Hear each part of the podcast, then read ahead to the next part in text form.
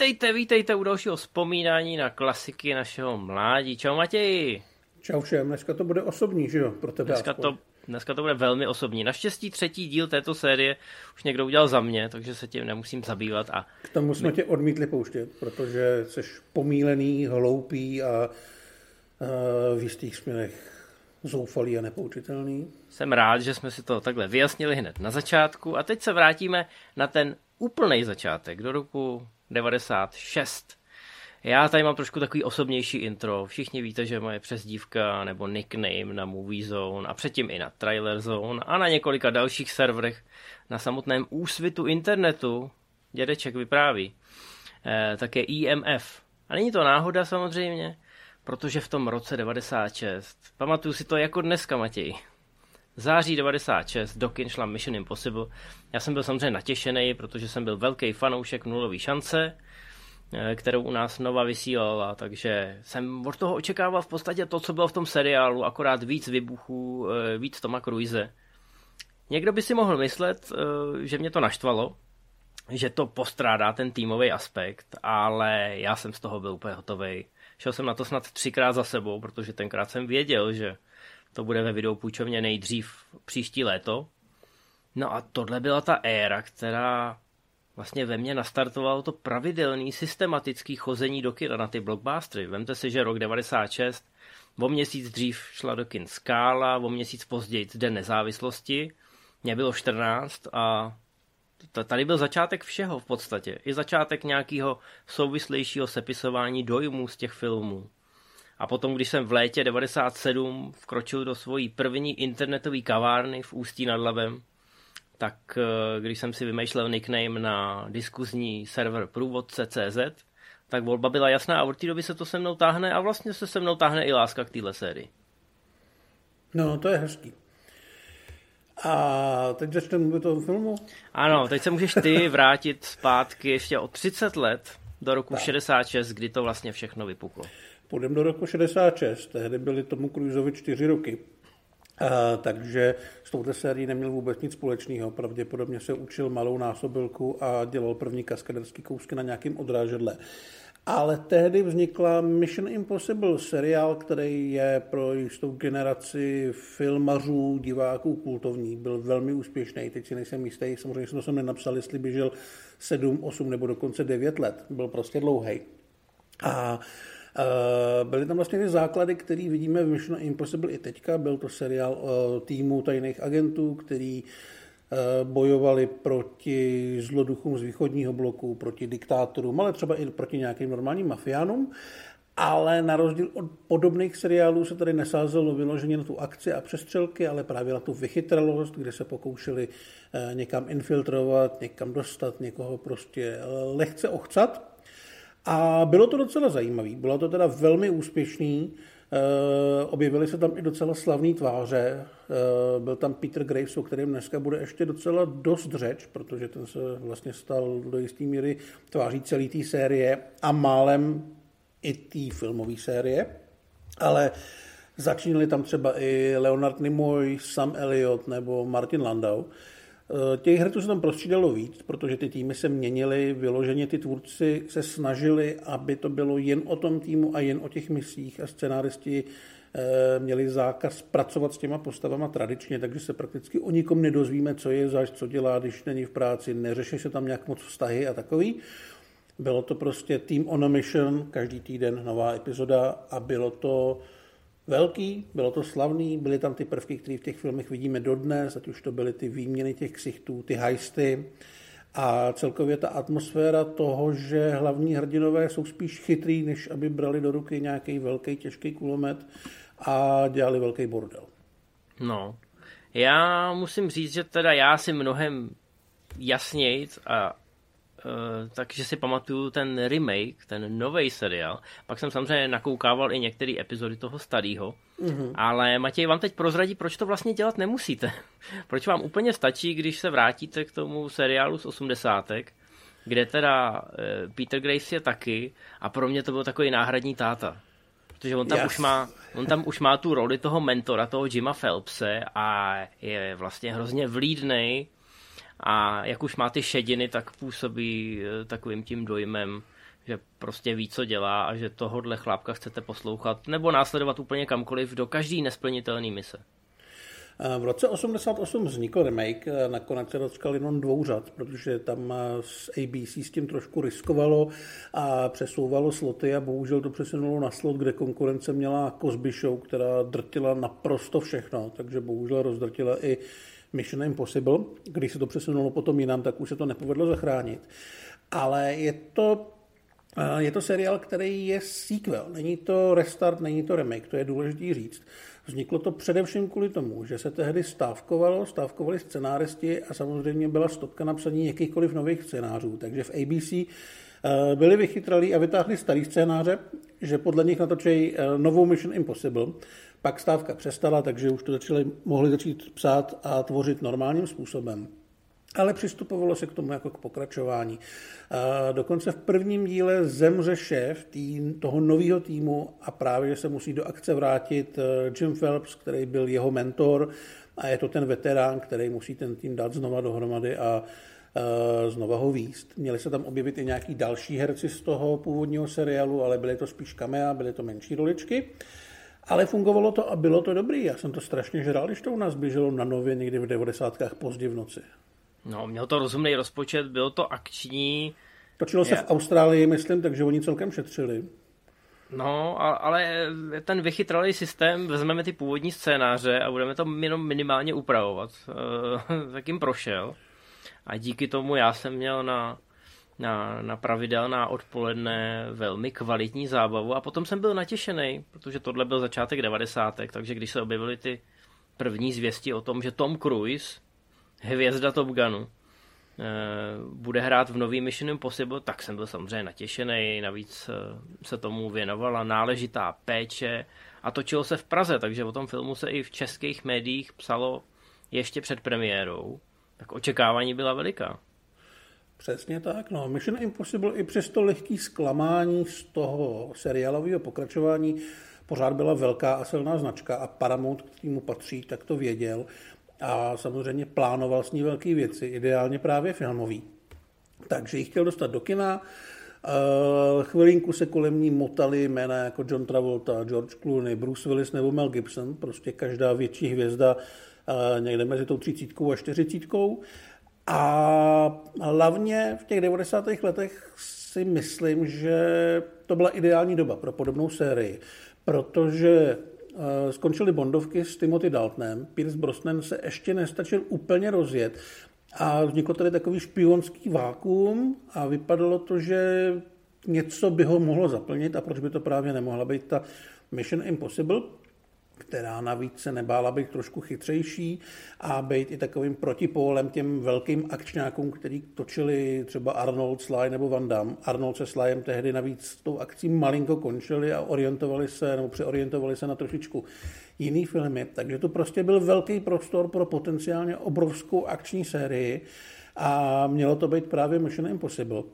Je to mimochodem, že tě přeruším, je, je to zajímavá éra pro ty akčňáky, protože zatímco ty Daltnovky se do jisté míry snažili napodobovat uh, tu americkou žánrovou školu, tak Mission Impossible, když eh, to teda srovnáme s tím Zlatým okem, který přišlo o rok dřív, tak vlastně v tu chvíli ten Bond je o mnoho akčnější. Jezdí tam tankem, vybuchují tam věci.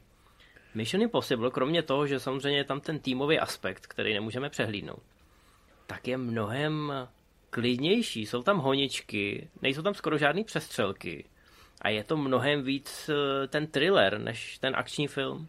Je tam ta vychytralost, která byla vlastně v tom seriálu, že ty postavy uh, jsou smrtelný, i když teda Tom Cruise se to očividně nemyslí, ale musí se tomu nějakým způsobem přizpůsobit, nemůžou právě jako ten Arnold naběhnout s eh, Kalašnikovem do nějaký stanice plný sovětských vojáků nebo něco takového.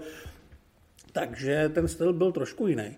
A e, když se teda ten, ten film začal řešit, začalo se o něm mluvit, tak se ozval Tom Cruise s tím, že má ten původní seriál strašně rád, že by si v těm docela rád zahrál. A důležitý pro Paramount bylo, že by i velkou část rád zaplatil, protože v roce 92 založil spolu Wagner společnost Cruise Wagner Productions A tohle byl jejich první projekt a on se chtěl opravdu uvíst co, v co nejlepším světle, ve velkém stylu, takže došlo i na to, že Paramount si představoval, že by film mohl mít nějaký střídmý rozpočet 40-50 milionů a Cruise řekl, ne, já chci 80, ať je to kurva velký. A jak se domluvili a sehnali je, takže pro něj to nebyla značka jenom jako kšeft, ale opravdu osobní věc a vlastně i důležitá biznisová věc. Eh, je podstatný říct, že Cruise dneska je samozřejmě superhvězda a hvězda byl i tehdy, ale nebyl vázaný na žádnou velkou sérii. A možná se trošku jako herec hledal, protože na jedné straně měl, uh, měl tam Top Gun, měl tam bouřlivé dny a podobné věci, ale vedle toho třeba i Rainmana nebo narozen 4. července, takže on ještě se tak jako rozhodoval, jakým směrem bude tlačit tu svoji kariéru. Dokonce v ten samý rok, kdy šla do kin Mission Impossible, tak šel do kin i Jerry Maguire, což byl nakonec taky velký komerční hit, ale byl to absolutně opačný film, jak žánrově, tak i herecky pro toho Cruise.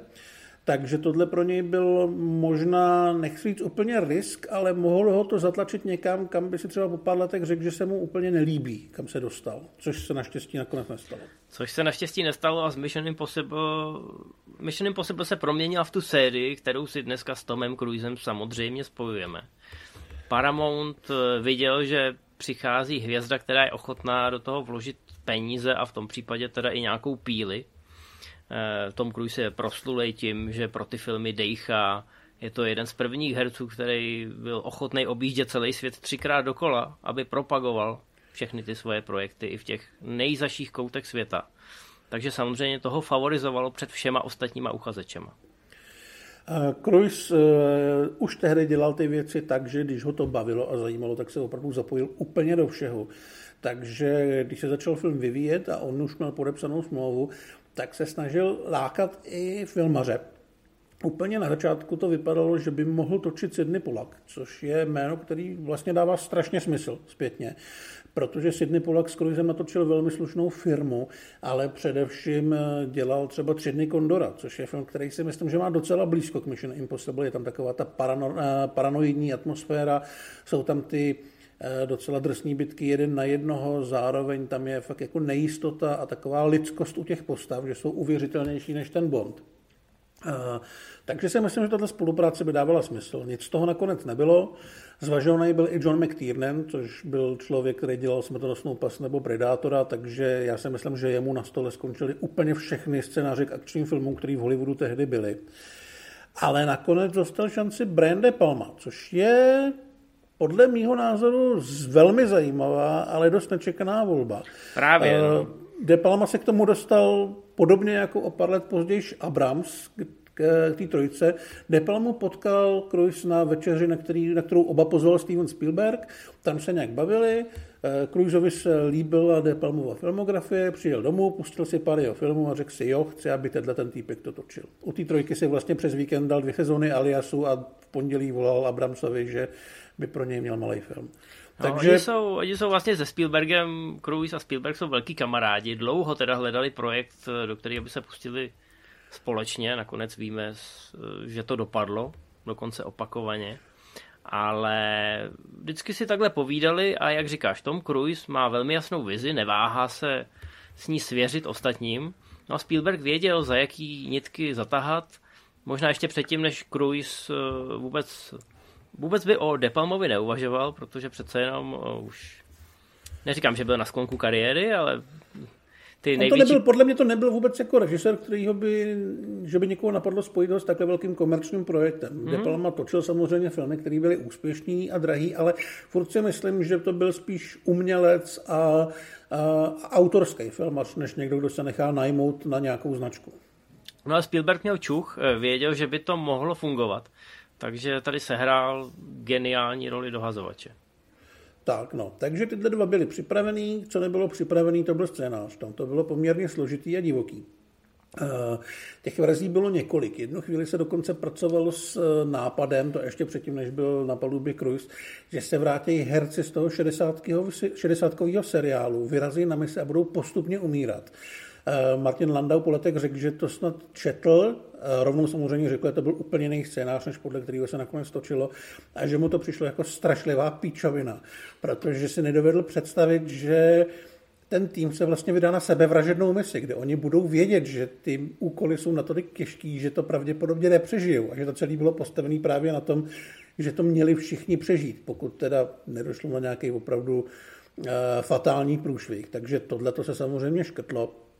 A a další nějakou verzi scénáře napsali tvůrci Indiana Jonesa a chrámu zkázy a filmu Americký graffiti Willard Huyck a Gloria Katz.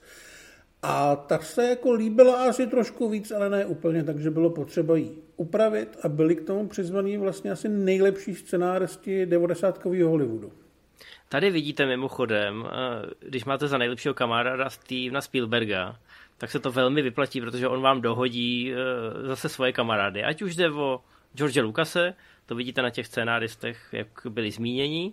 Mm-hmm. A když o to Lukasovi ne... ještě taky bude chvilinku řeč. Přesně tak. A když to nezafunguje, tak eh, Spielberg sáhne mezi svoje scénáristy, no a pak víte, že jste v dobrých rukou. No, takže na tom eh, scénáři se víceméně prostřídávali průběžně David Cup, který dělal Jurský park, Steve Zalien, který dělal Schindlerův seznam. Eh, ten od toho potom odešel a víceméně ho nahradil Robert Town, autor čínské čtvrti. Eh, skončilo to tak, že Town běhal na place a pomáhal upravovat ty věci za pochodu, protože Cap eh, dostal šanci režírovat vlastní film, nějaký thriller zpětná reakce s Kylem McLachlanem, který dneska už vůbec nikdo nezná. Takže dá se asi říct, že nejvíc té práce odvedl Town. Na druhou stranu David Cobb dostal milion dolarů, takže nevím. Nevím, kdo mohl být spokojenější. A tam s Depalmou si prej na place úplně jako nerozuměli ale myslím si, že to není poznat a De Palma měl na ten scénář a na ty scénáristy jediný požadavek. Chtěl, aby byli diváci neustále překvapovaní a neustále něčím šokovaní. A myslím, že to se povedlo. To se rozhodně povedlo. Já myslím, že dneska už můžeme asi spoilerovat po těch bezmála 30 letech. Eh, ta úvodní akce, která se odehrává v Praze, k tomu se samozřejmě ještě několikrát dostaneme, tak může fanoušky toho seriálu šokovat, protože tam skutečně dojde k vybíjení toho týmu trošku jinak, než eh, jak naznačoval Matěj. My se vlastně dozvíme, jsme překvapení, že za vším stál ten Jim Phelps. A logicky, eh, jestli vás má někdo podrazit, tak je to váš šéf, který zná vaše přednosti a slabiny. A sebelíp naplánovaná mise musí skončit absolutní zkázou, pokud se ten nahoře rozhodne, že má nějakou vlastní agendu. A měl to dvojí efekt samozřejmě. Tím, že se rozložil ten původní tým, a toho Jima Phelpse jsme postavili na tu druhou stranu zákona, tak logicky musel vzniknout nový protagonista a to byl Ethan Hunt, Tom Cruise. Pokud měl Tom Cruise v touhle sérii i jako producent velký plány, tak samozřejmě musel sám sebe postavit do jejího středu a postavit si eh, svým způsobem vlastní tým, ale zároveň divákovi jasně naznačit, že on je ten nejdůležitější a nenahraditelný. Tak, tady je zajímavý samozřejmě to, že do role Jima Phelpse chtěli tvůrci původně toho Petra Gravese, což by bylo podle mě velmi stylový. Furt tady mluvíme i o tom, že filmová verze je taky spíš sequel než restart nebo něco podobného. Ale samozřejmě Peter Graves, když četl scénář, tak je poslal do hajzlu, že tohle jako vůbec nikdy v životě dělat nebude. A později se teda k filmu vyjádřil nejen on, ale i jiný herci z toho původního seriálu s tím, že to je naprosto jako pochcání jejich odkazů, že, že se jim to nelíbí. Já tomu celkem rozumím, ale mně to přišlo jako dobrý nápad. Vlastně takový sympatický depalmovský nápad, který se s těma věcma rád hraje. John Voight je jako Jim Phelps podle mě velmi dobrý, ať už e, když mluvíme o nějakém fyzičnu, tak i hlavně v tom, jak prodává tu svoji mentorskou roli, která se potom promění v toho zrádce. Tu roli mimochodem mohli hrát i jiní herci, zvažovaný byl Al Pacino, Robert Redford nebo Michael Douglas. Ale já bych se ještě chtěl vrátit k tomu týmu, eh, kdy vlastně diváci netušili, že tam dojde na tu vybíječku. Byl to velký šok. Fandové seriálu na tohle fakt nebyli zvyklí. A De Palmovi se tam povedlo sehnat zajímavý herce. Půlka z nich samozřejmě nebyla slavná, ale byli tam lidi jako Emilio Esteves nebo Kristin Scott Thomas, což byli docela hvězdy v těch devadesátkách.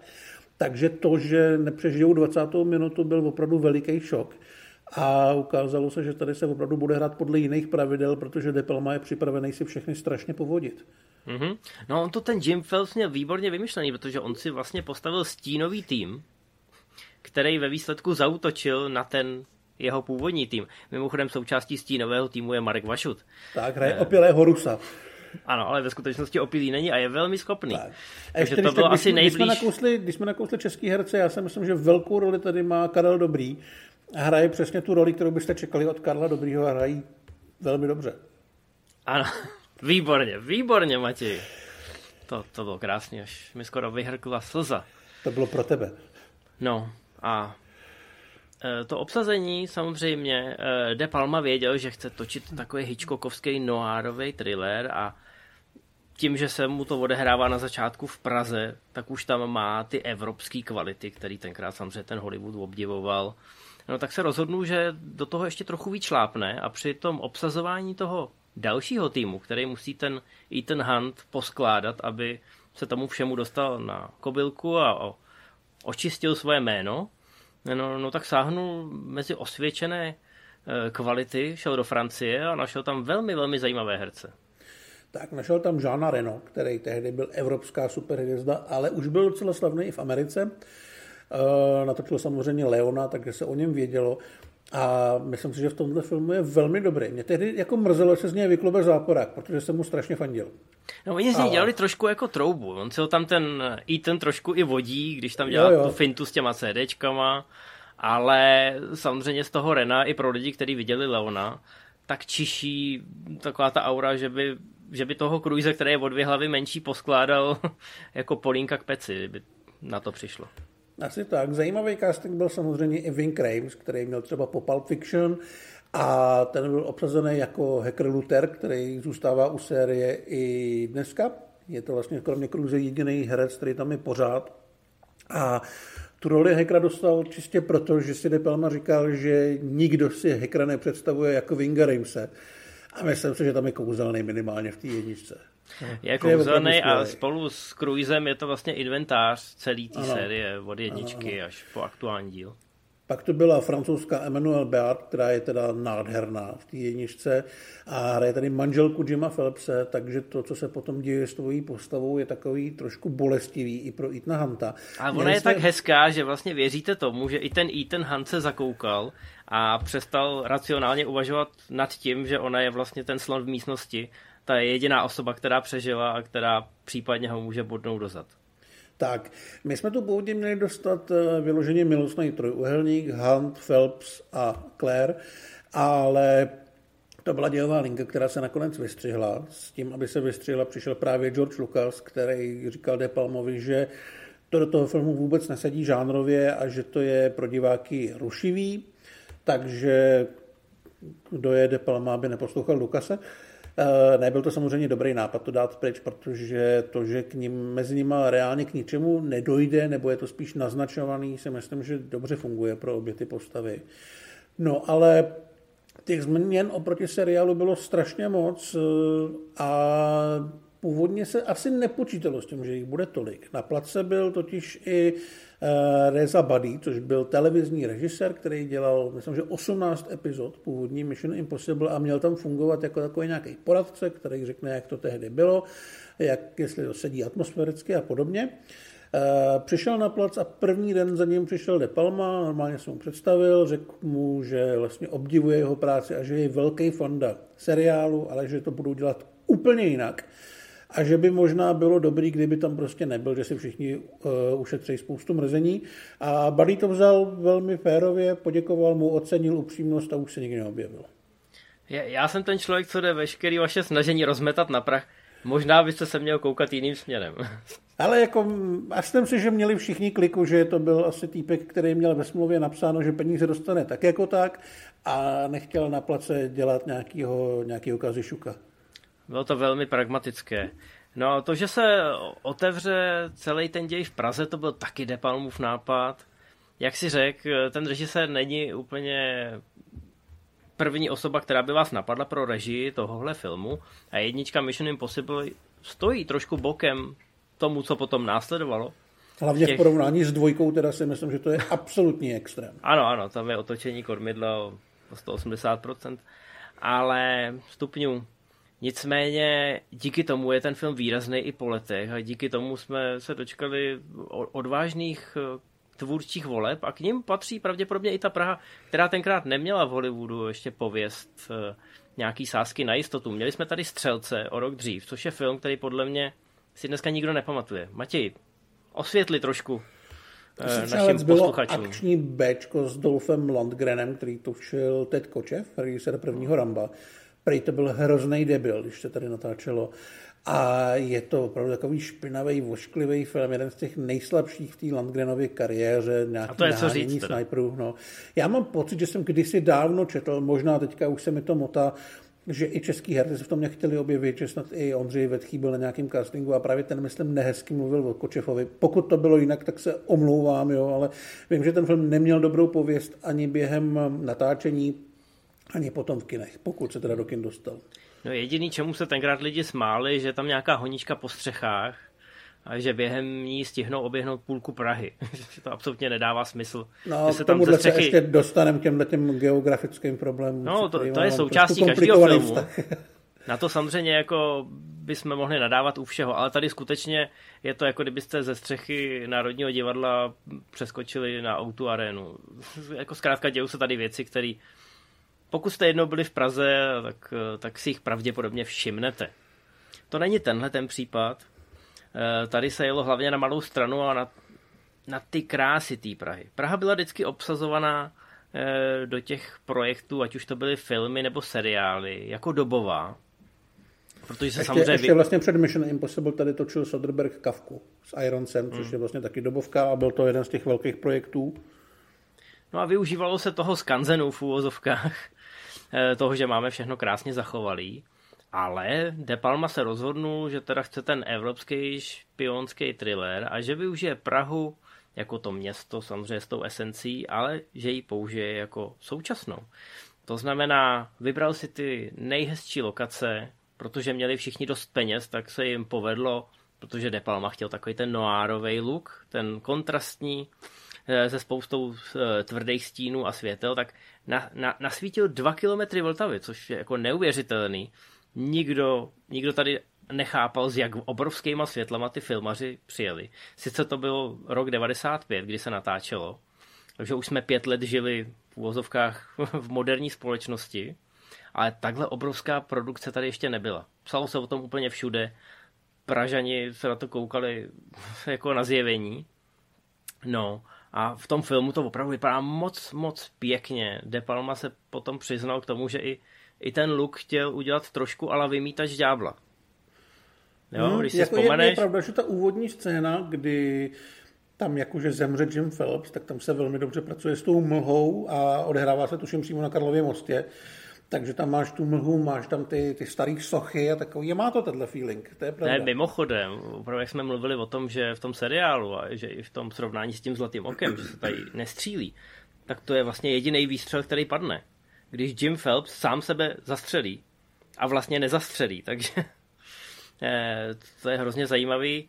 Eh, potom tam Jean Reno, mám pocit, ne, nezastřelí, někoho... nezastřelí ještě Claire na konci, já si teď nevybavím, jak to je. Já myslím, že zastřelí. Jo, to je možný. No vidíš, teď se mi to... Dobře, no, ale, a, ale ten důraz na to nenásilí v úvozovkách, na to nezabíjení, je tam i v jedné scéně, kdy Jean Reno se chce někoho zbavit, myslím, že někoho z ostrahy, a Tom Cruise na poslední chvíli mu tu ruku zastaví a řekne, že tohle my neděláme. Takže to je tam v podstatě jako opakovaný znovu a znovu. No ale máme tady tu Prahu, tu úvodní misi, kdy to sepětí s tím seriálem je asi největší že tam v podstatě se dostáváme, jak ty říkáš, je to pokračování obou těch seriálů. Takže to opravdu vypadá, že ten film začíná tak jako za starých dobrých časů, pečlivě naplánovaná mise, eh, musíme získat seznam agentů, respektive existují dvě půlky seznamu, tak jako dvě půlky klíče v sedmý Mission Impossible. Eh, těch pojítek je tady hodně, protože McQuarrie se rád vrací eh, do té minulosti a respektuje některé ty věci, které ty první díly položily. No a máme tady misi, je perfektně naplánovaná, máme tam ve vedlejších eh, rolích známý herce, takže se vlastně nemůže nic špatného stát, že jo. A jako bonus český divák může obdivovat eh, nádherné exteriéry a interiéry. Já vám můžu prozradit, že eh, americká ambasáda sídlí trošku jinde a nevypadá tak dobře. Nevypadá zvenku jako Lichtensteinský palác a zevnitř jako Národní muzeum, ale filmu to samozřejmě promineme, protože to vypadá úžasně. No, samozřejmě eh, natáčení v Česku si žádalo nějaké úpravy. protože staroměstský náměstí v 90. letech nebylo tak cool, aby tam stála restaurace Aquarium, kde se točila jedna z těch nejslavnějších scén, během se Tom Cruise málem utopil, protože nevěděli, jak tu scénu natočit, když tam vybuchnou ty gigantické akvária a Nutno dodat ven... teda, ano. No. Ty teď určitě zmíníš, že se k restauraci akvárium často a rádi vyjadřují různí lidé. Ano, já jsem si tady chtěl udělat malinký rent. No, já bych jenom chtěl vzkázat, je to filmová magie, dámy a pánové. Ta scéna s tím výbuchem se ve skutečnosti natáčela v Británii, v ateliérech Pinewood, a na staroměstský náměstí jenom vylili 10 000 litrů vody. To je ten návazný záběr, kdy už Tom Cruise utíká zase někam pryč. To znamená, že málem se utopil v Británii. ne u nás. To už by asi jako byl ještě větší průšvih, o tom by se psalo. No, ale restaurace Aquarium, která není na staroměstském náměstí, to je informace, kterou čítám docela pravidelně, když někdo mluví o, nebo píše o natáčení hollywoodských filmů v Čechách a tímhle tím to chce jako, já nevím, proč to ty lidi jako připomínají, že tam není a nikdy nebyla. Protože do prdele je to film, ve který se odehrává fin, finále v tunelu pod kanálem La Manche, ve kterém se vyhodí do vzduchu super žvejkačkou vrtulník. Ale já nevím, jestli to je jako i v zahraničí, ale spousta českých kritiků, i velmi seriózních, má furt potřebu jako zdůrazňovat nějak výsměšně, co ten Hollywood sem přišel jako udělat a co se tam jako musel postavit a tak. Je to ty vole strašně sere, už to nedělejte. Je to trapný. No, navíc, jak říkám, ta, ta restaurace tam nikdy ani nestála. Byla opravdu postavená v tom ateliéru. Kdyby tam postavil dneska někdo, tak věřím, že bude narvaná. Mm. Rybama i turistama. No, ale ten kaskaderský kousek eh, sem, sem lze vysledovat to, že Tom Cruise je trošku blázen a že to chtěl udělat, aby tam bylo vidět, že to je Tom Cruise a že za sebou opravdu nechal odpálit obrovskou masu vody. A kdyby při tom přeskakování toho jednoho stolu uklouznul, tak ho to tam spláchne, mohlo by ho to rozdrtit tím, že ho ta voda natlačí na nějakou pevnou překážku, nebo nebo by zkrátka prostě blbě spadnul a utopil by se. No. Takže už, už tenkrát se hrálo o hodně a už tenkrát Tom Cruise, samozřejmě pro něj to bylo jednodušší z pozice toho producenta, musel režiséra i zbytek štábu přesvědčit, že on to teda zvládne. On tam většinu těch kaskaderských kousků dělal sám. A když se podíváme na nový díly Mission Impossible, tak tam jsou samozřejmě mnohem větší divočiny. Ale ono třeba natočit ten moment, kdy je těsně nad podlahou v Langley a musí se vyrovnávat, taky nebyla žádná sranda, protože vlastně zjistili, že se převažuje dopředu. Takže on se musel do bod dát, eh, dát eh, nějaký mince nebo něco podobného, aby to vyvážel, aby opravdu mohl ležet rovně a nedotýkat se té podlahy. No ale dělal to sám, tady mu samozřejmě o život nešlo. Asi kdyby spadnul přímo na nos těch 10 cm, tak to příjemný nebude, ale furt šplhat po mrakodrapu někde, někde v Arábii je trochu jiná sranda. No, to víš, musíš vždycky trumfovat to, co si udělal předtím. To je náročný. Jsem zvědavý, jak to bude ten Cruz dělat v těch 80, když říká, že do té doby chce točit uh, tyhle ty dobrodružství. Nicméně ta Praha, ano, musíme to zmínit, uh, před pár měsíci toho byl plný český Twitter, takže vlastně známe i jméno výtečníka, který přišel a spláchnul do záchoda Pověst České republiky. Pověst České republiky předtím, než vůbec v tom Hollywoodu mohla uh, nějak začít. Uh, oni pronajímali ten Lichtensteinský palác a úředníci to měli naplánovaný, že jim to dají za férovou cenu. Někdo tam, někdo tam přemýšlel a řekl si, že když je nebudou chtít oškubat, tak se možná ty hollywoodský filmaři vrátí. No a přišel někdo, jeho jméno, Kdo nepřemýšlel. Teda, jeho jméno není tak těžký vygooglovat, ale nebudem to řešit a řekl, to jste si udělali srandu, ne? Tohle jsou američani. To je Tom Cruise, víte, kdo je Tom Cruise? Napalte jim půl milionu denně za pronájem. A bude to úplně v pohodě, aspoň se na tom tady všichni zahojíme. No a samozřejmě oni to zaplatili, protože už bylo všechno rozjetý a byly na to navázaný pronájmy techniky a všeho ostatního. Ale, ale ne... to nebylo zas tak moc peněz pro ně, jako to se budeme říkat. No, ale nelíbilo se jim to. Byl, jo, tam šlo ten princip. Bylo to navýšení o několika násobek. A i když se to potom snažil někdo eh, zamést pod koberec a byly tam i nějaké omluvy z vyšších míst, tak zkrátka už eh, ta pověst byla nalomená. Hlavně Tom Cruise, znova, z, pro, z pozice producenta to musel taky trošku platit. Eh, tak se namíchnul, sice tady to natáčení doběhlo dokonce bez problémů, ale potom zkrátka Tom Cruise má mocný kamarády a všem začal vykládat, eh, že to v té Praze není tak růžový a ať se jí radši vyhnou. Samozřejmě se to doneslo i k Georgi Lucasovi, protože, jak už jsem říkal, je to ta sféra vlivu. Eh, Tom Cruise to řekl Spielbergovi, Spielberg to řekl Lucasovi, si tam každý všechno poví. No a Lucas tady točil o pár let dřív seriálového Indiana Jonese v Praze. A nedal dopustit na místní profese a vlastně i na celkový přístup. Takže se snažil Cruiseovi vysvětlit, že je to všechno o lidech a že prostě narazil na debila úředníka. Ale dá se, dá se asi snadno pochopit, že pár let ta pozice té Prahy byla trošku eh, trošku ochromená, že zkrátka někdo si je, na to je vždycky možný, vzpomněl. že Peacemaker, Peacemaker by se točil u nás místo Bratislavy, protože furt ta Praha byla asi atraktivnější, nemyslím teďka jako město, Peacemaker se vlastně v Bratislavě neodehrává, ale jenom na ty profese a na to zázemí filmový, ale hold, No, ko- konec dobrý, všechno dobré, Tom Cruise se nakonec vrátil, Ethan Hunt se vrátil, Sice Praha už nehrála Prahu, ale Moskvu, ale myslím si, že to tady využili možná ještě víc než na poprvé. tak a on tu byl vlastně ještě předtím, on tu byl s Valkýrou, že jo, takže to se zjistilo, že to taky půjde. No, tak vidíte to. No, tak na tohle, tohle už je dneska jen takový folklor, ke kterému se stejně jako k restauraci Aquarium budou někteří čeští novináři vracet znova a znova, protože je to vděčný. Já na No. ně opět apeluji, ať to nedělají. A my se přesuneme ke scéně, kterou si pravděpodobně pamatujete líp, když se celý ten děj vrátí na domácí území do centrály CIA v Langley, kde proběhne naprosto velkolepý heist, který dodnes si myslím, že patří k těm nejlepším a do jistý míry definoval i to, jakým způsobem budou vystavěny další díly téhleté série, na co se bude dávat ten důraz. A pamatujeme si ho nejen proto, že tam Tom Cruise visí v perfektním balancu 10 cm nad podlahou, ale myslím si i, i, i díky tomu designu. Nejen tomu, jak je to promyšlený, že tam musíte si nechat naskenovat bulvy a že celá ta místnost je totálně eh, dokonale zabezpečená a musí se tam překonat mnoho překážek, ale i proto, že ten design je takový krásně futuristický. A není to náhoda, dámy a pánové.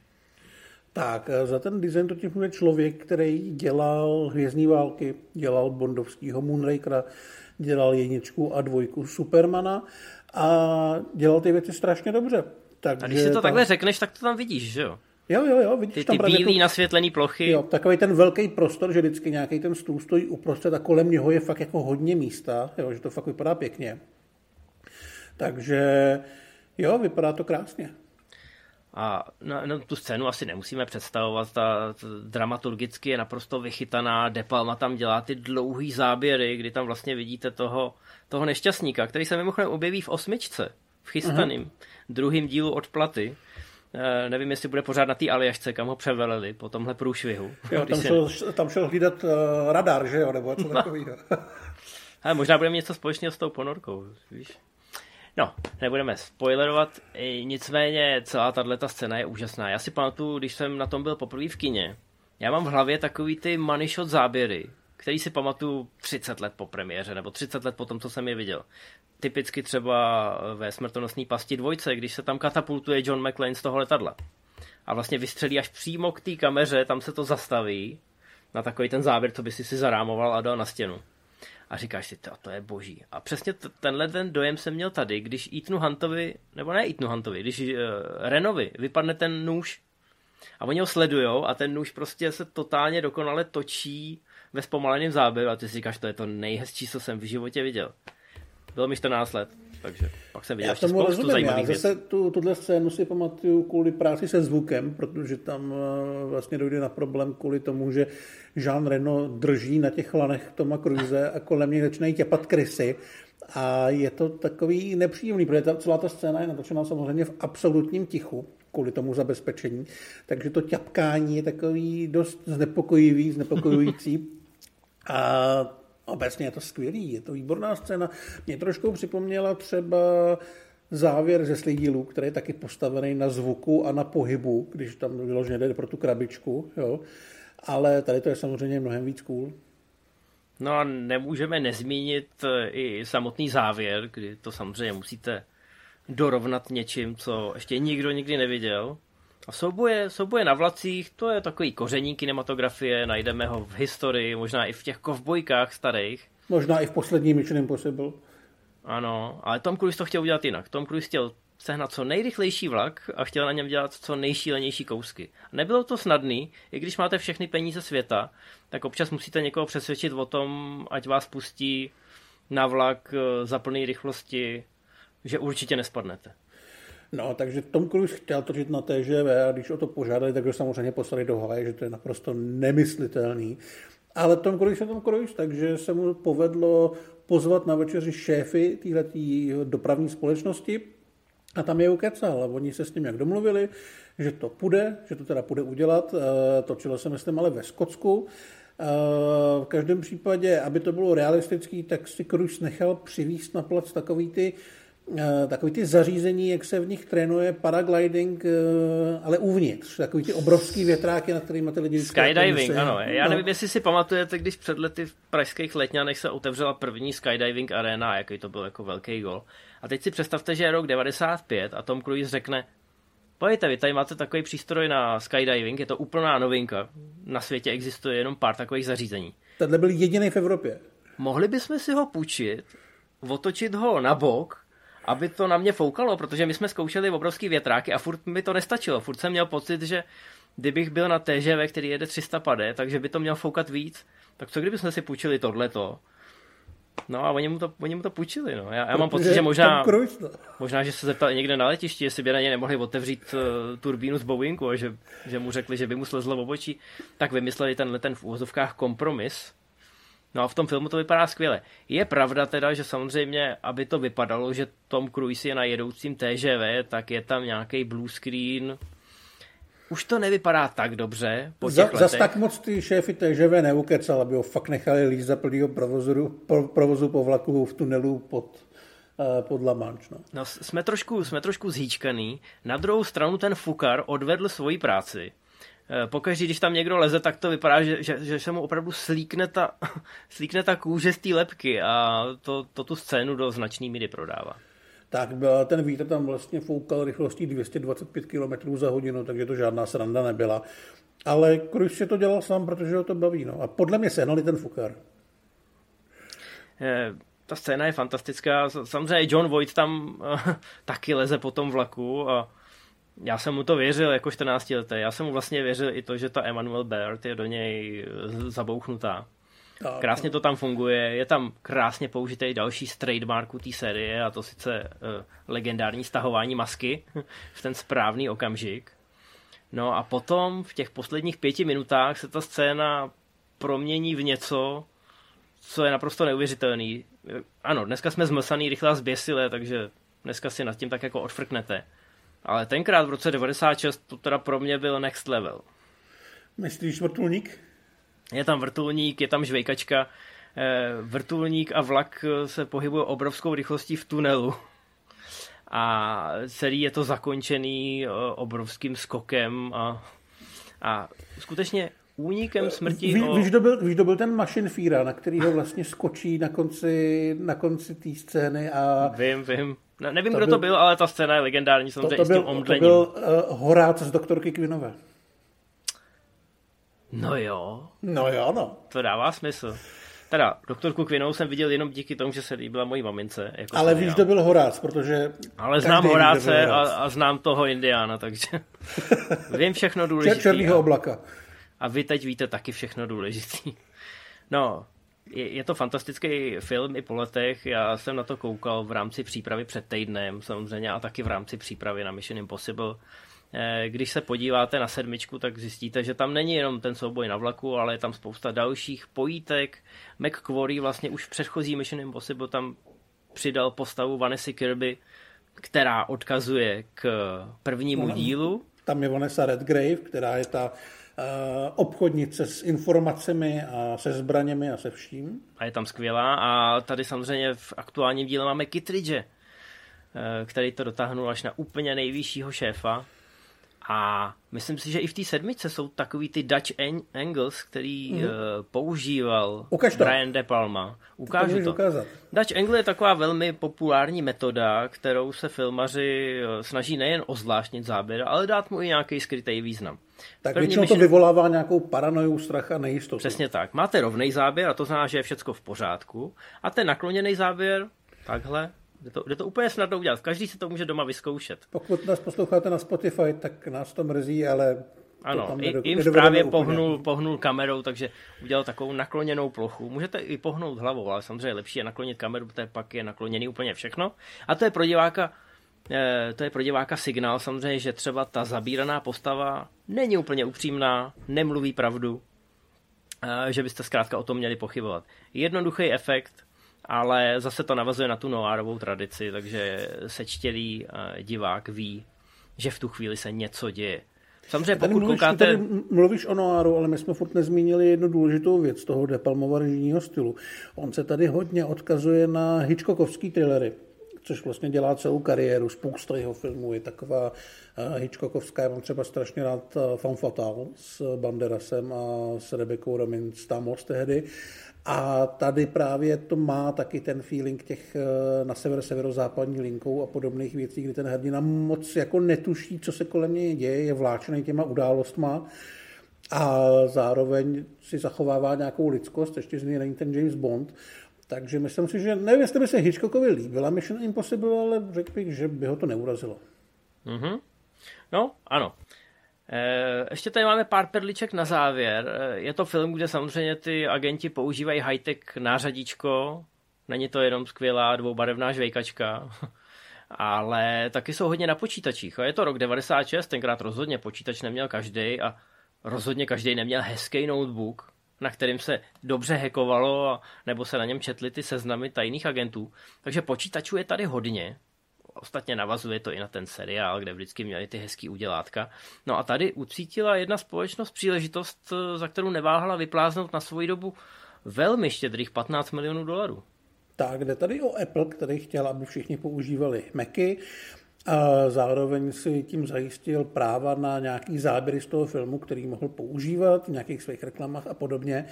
Byla to investice docela důležitá, nejenom pro ten film a pro tu značku jako pro budoucnost Apple, ale i pro minulost svým způsobem, protože Apple měl za sebou obrovské ztráty a potřeboval se zviditelnit a vyvolat v lidech zase dojem, že to je značka, která je silná a je cool, protože ji používá Tom Cruise.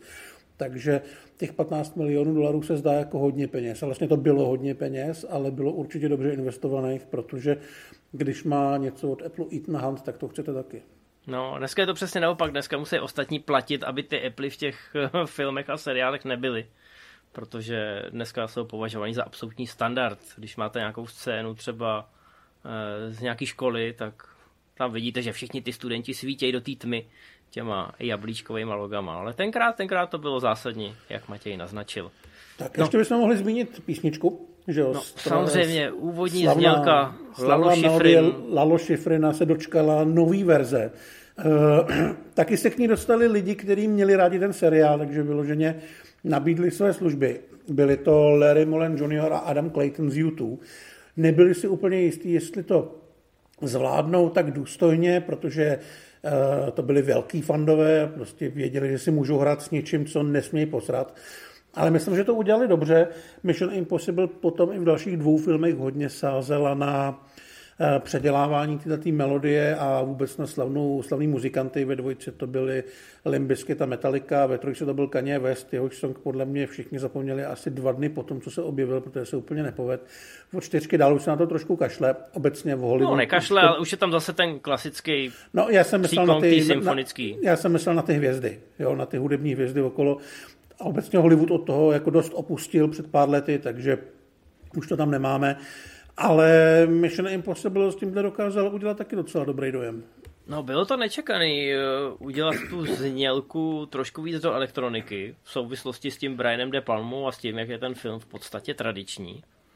Ale jestli si vzpomeneš, tak v ten samý rok, nebo možná z kraje roku 97, šla do kin další předělávka úspěšného seriálu. V tomhle případě šlo o Svatýho uh, s Volem Kilmrem A to mělo teda hodně elektronický soundtrack. To si pamatuju, že ty, tyhle dva soundtracky jsem měl v playlistu tenkrát. Tenkrát už začínaly MP3, jo. Inv byl, Inv, Inv byl progresivní, stejně jako agenti z IMF. Byl progresivní, nechtěl si skupovat CD za 700, tak to stanu na Nepstru. No, no, to, i tak se to dá vyložit, ano, ale musím říct, že znělku s Mission Impossible jsem měl jako budíček hodně dlouho. Věřím, že bych ji teď v telefonu taky našel na první dobrou. No jo, a my vždycky, když si povídáme o nějakých velkých filmech, tak to většinou skončí u toho, že tam byla spousta problémů při natáčení. Tady to tak nebylo. Tady ten největší problém by byl opravdu asi ten český úřad, který se rozhodl na tom nahrabat peníze. Takže eh, ten rozpočet kolem 80 milionů se povedlo nejenom udržet, ale celý se to povedlo natočit levnějš. Tvůrci ušetřili, což je v Hollywoodu vlastně malý zázrak, takže za to všichni chválili. A natočili film, který se líbil, byl to velký hit, byl to vlastně třetí nejúspěšnější film eh, toho roku.